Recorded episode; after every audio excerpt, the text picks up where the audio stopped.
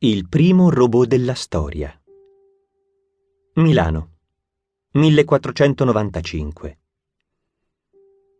Leonardo disegna e costruisce il primo robot umanoide con articolazioni della storia della civiltà occidentale. La ricostruzione di quel primo robot cominciò solo nel 1996. Un giovane ingegnere della NASA, Mark Rosheim, divulgò l'automa programmabile di Leonardo. Un'ampia disamina della cosiddetta automobile, a cui seguì il guerriero e il leone meccanico. Iniziò così lo studio delle invenzioni leonardiane collegate alla moderna robotica. Nel 2006 un modello dell'automobile semovente fu realizzato dal Museo Galileo di Firenze, mentre il leone meccanico veniva ricostruito secondo l'interpretazione di Luca Garai.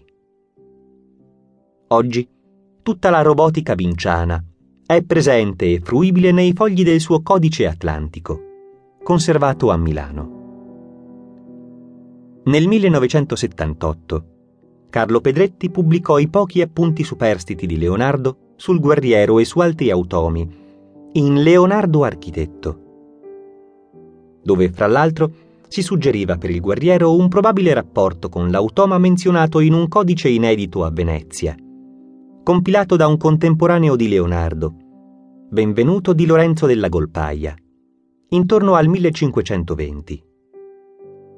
Quest'ultimo era un provetto costruttore di orologi, autore, fra l'altro, del celebre planetario di Palazzo Vecchio, tanto ammirato da Poliziano e da Cellini, e purtroppo perduto un secolo dopo. Come amico e collega di Leonardo, ne ricordava alcune invenzioni, fra le quali un ingegnoso contatore idraulico, inviato da Domodossola a Bernardo Rucellai, a Firenze, intorno al 1510. È quindi probabile che quanto si legge sul primo foglio di quel codice possa riflettere un'idea di Leonardo. Per ricordarmi, quando io vengo a stare a Roma, di fare un uomo di legno che stia dentro a una porta, e quando uno apre la porta, quell'uomo di legno se gli faccia innanzi con un bastone per dargli in sulla testa, ovvero con una fune per pigliarlo e legarlo.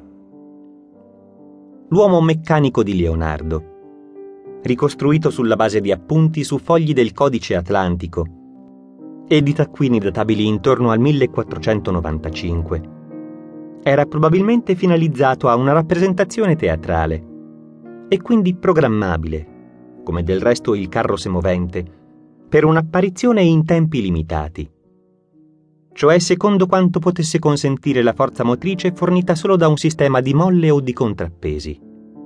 Giampaolo Lomazzo accennava a tali dispositivi nel 1590, ricordando che Leonardo faceva andare i leoni per forza di ruote. E del resto Leonardo stesso vi allude su un foglio di studi anatomici intorno al 1510. Ancora che lo ingegno umano faccia invenzioni varie, rispondendo con vari strumenti a un medesimo fine, mai esso troverà invenzione più bella, né più facile, né più breve della natura, perché nelle sue invenzioni nulla manca e nulla è superfluo. E non va con contrappesi quando essa fa le membra atte al moto negli corpi degli animali. Il robot guerriero era disegnato per alzarsi, muovere le braccia e la testa grazie a una nuca flessibile, mentre apriva e chiudeva le mascelle. Era fatto di legno con parti in pelle e bronzo o ottone. Funzionava con un sistema di corde e cavi.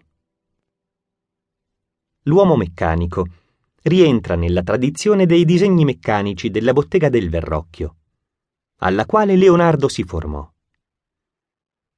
Come riporta il Vasari, Verrocchio aveva progettato un orologio meccanico per la piazza del Mercato Nuovo a Firenze. Uno strumento, dice lo stesso Vasari, che fu tenuto in quei tempi cosa molto bella e capricciosa.